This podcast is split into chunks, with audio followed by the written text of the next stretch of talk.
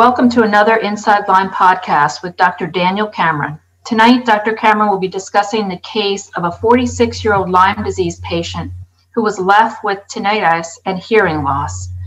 The case was discussed in the journal Frontiers in Neurology. Thank you, Dr. Cameron, for joining us. Can you tell us a little bit about how this um, patient initially presented? We first see a 46 year old male farmer and he was hospitalized because he had so many problems. He had a, a, sudden onset of tinnitus, which is ear ringing. He had hearing loss in the left ear. Also, he had dizziness, balance problems, and gait ataxia. Now, gait ataxia is a condition where there's poor coordination of muscle movements. Gait ataxia can be quite disturbing and people can fall or have a hard time uh, walking.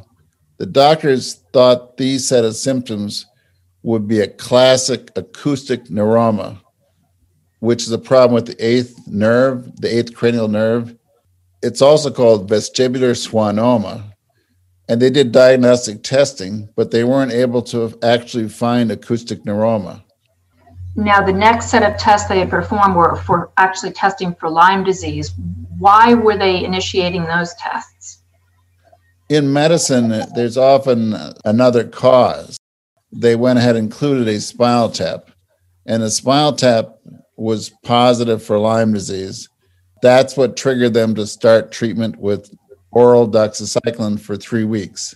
The problem of dizziness and gait problems persisted uh, which is um, was a problem for someone like this. So they decided that they should refer him to a balanced disorder unit for vestibular evaluation. What were the test results uh, at the Balanced Disorders Clinic? Well, at the Balanced Disorder Unit, they found yes, they had gait problems, imbalance problems. They did audiology testing.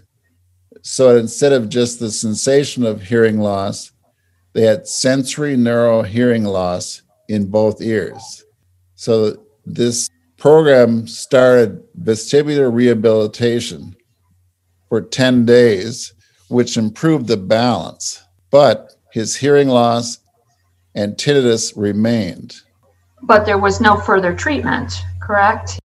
Well, the antibiotic therapy was not successful in decreasing the hearing loss or the tinnitus and they suggested there might be permanent damage to the hearing nerve and cochlea.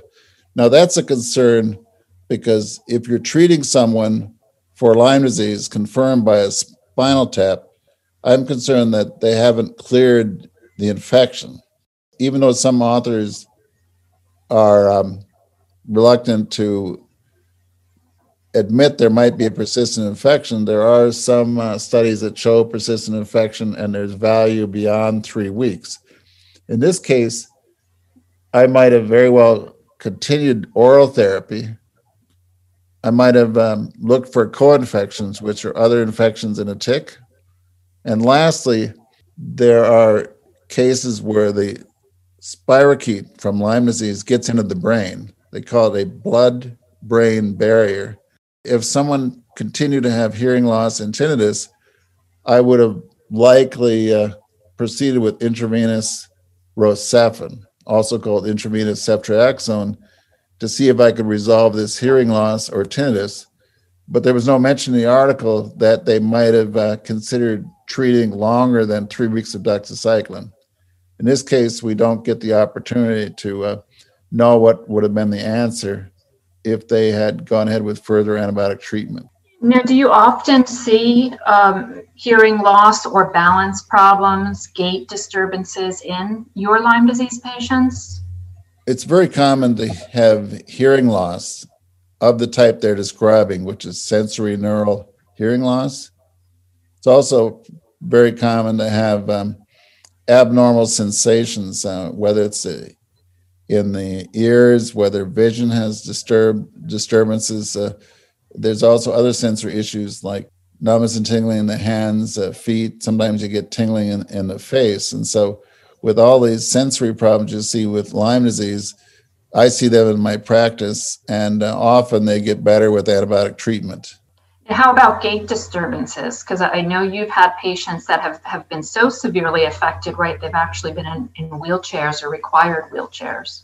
There's quite a few different types of uh, gait disturbances. So uh, I have, um, over time, uh, seen people uh, have to be in a wheelchair, and uh, sometimes they have to have people help them. But it's a it's kind of a mixed bag. Sometimes it's a uh, because their foot shake, shake, shake, or they have a choreiform type movement.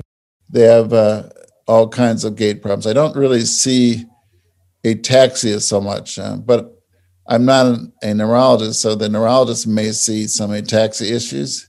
Um, sometimes I'm concerned that if a doctor sees ataxia, they they don't think about Lyme; they think about some other neurologic condition. It's just fortunate because this patient had an abnormal spinal tap that they decided that Lyme disease could be a part of the problem and they elected to treat. You treat patients um, with lots of different tick-borne diseases, not just Lyme. Have, have you seen um, these symptoms more prevalent in certain tick-borne diseases than others, or, or can you not make the distinction really? People often have more than one infection. So even if they have Lyme disease, they might have anaplasmosis with it, babesia, which is a parasite. Some people seem to test positive for Bartonella. And so it's pretty hard for me to know exactly which spirochete or which co-infection is causing the symptoms. In this case, uh, it's uh, likely Lyme is a part of it because of the abnormal spinal tap, but there could have been one of the other tick-borne infections that was part of the issue would treatment typically be longer for individuals with these symptoms? That seems so, much more severe than your flu like symptoms. I typically treat based on clinical response. If someone's still sick at a month, I'll extend the therapy or I'll change therapy or use combination therapy uh, because I don't like to leave um, someone like this uh, with the potential for a persistent infection. I follow them really closely to uh, determine the response to therapy. And what I usually do is if there's still problems, I'll see that they see a neurologist again, uh, ear, nose, and throat again. Now, there are other cases involving hearing loss um, associated with Lyme disease and tick-borne illnesses that you've written in your blogs. Can you talk a little bit about um, the one study is out of Tufts University? There was an article that came out of the New England Journal of Medicine from Tufts University. And that's where they described 27 patients with what they call chronic neurologic Lyme disease. They had been sick for up to 14 years. There was a encephalopathy and neuropathy. But in that same article, four of the 27 patients had hearing loss and tinnitus. Now, even though that article focused in, on the role of intravenous antibiotics for neurologic Lyme, they didn't actually describe what happened to the hearing loss and a tinnitus that four of these patients had. I was hungry for more information. Now, 30 years later, we're still uh, in the dark as to what's happening with hearing and what's wrong with tinnitus and uh, and I'm also concerned with people who have gait problems. It'd be nice to have a somebody that really understands gait. And this uh, this manifestation of, of Lyme disease isn't just seen in the U.S. Right? Another another study you wrote about on your blog was out of Poland. In this uh, paper, they did what what I like is they looked at how often there's ear, nose, and throat problems in patients with tick borne diseases. So they had 216 patients with tick borne diseases, and by looking carefully, 162, over half, had uh, problems with ear, nose, and throat symptoms.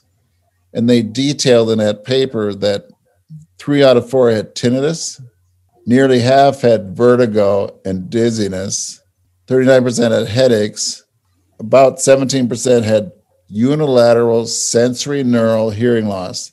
What would you say the takeaway message or the learning point is from this case study? Well, I think so often doctors pay attention to key issues like a rash, a swollen knee, um, heart block. Sometimes they worry about neurologic issues, but the whole sensory system is involved in Lyme disease, whether it's a hearing, vision, touch, heat, cold, numbness, and tingling. And so this is a reminder how easy it is uh, to um, present with these kinds of problems and uh, get overlooked. The good news, this one had a abnormal spinal tap. I'm concerned with with people who have uh, a normal spinal tap, or they don't do the spinal tap, or the blood tests are negative for Lyme. I'm also concerned with those who have acoustic neuroma, because ticks don't care who they bite. So if you had acoustic neuroma case and Lyme disease, it's important to break it down. What is actually happening to that patient? Uh, how sick are they? I would imagine this particular patient had other problems than what was discussed here. Uh, if you asked, they probably had fatigue, poor sleep, poor concentration, head pressure, and uh, lightheadedness. Uh, would have been nice to ask those broader questions. Three weeks of doxycycline is certainly not what I would consider appropriate for this particular patient especially when they had uh, lingering problems. Well, thank you, Dr. Cameron, again for talking about this important topic, and we look for, forward to more Inside Lyme podcasts.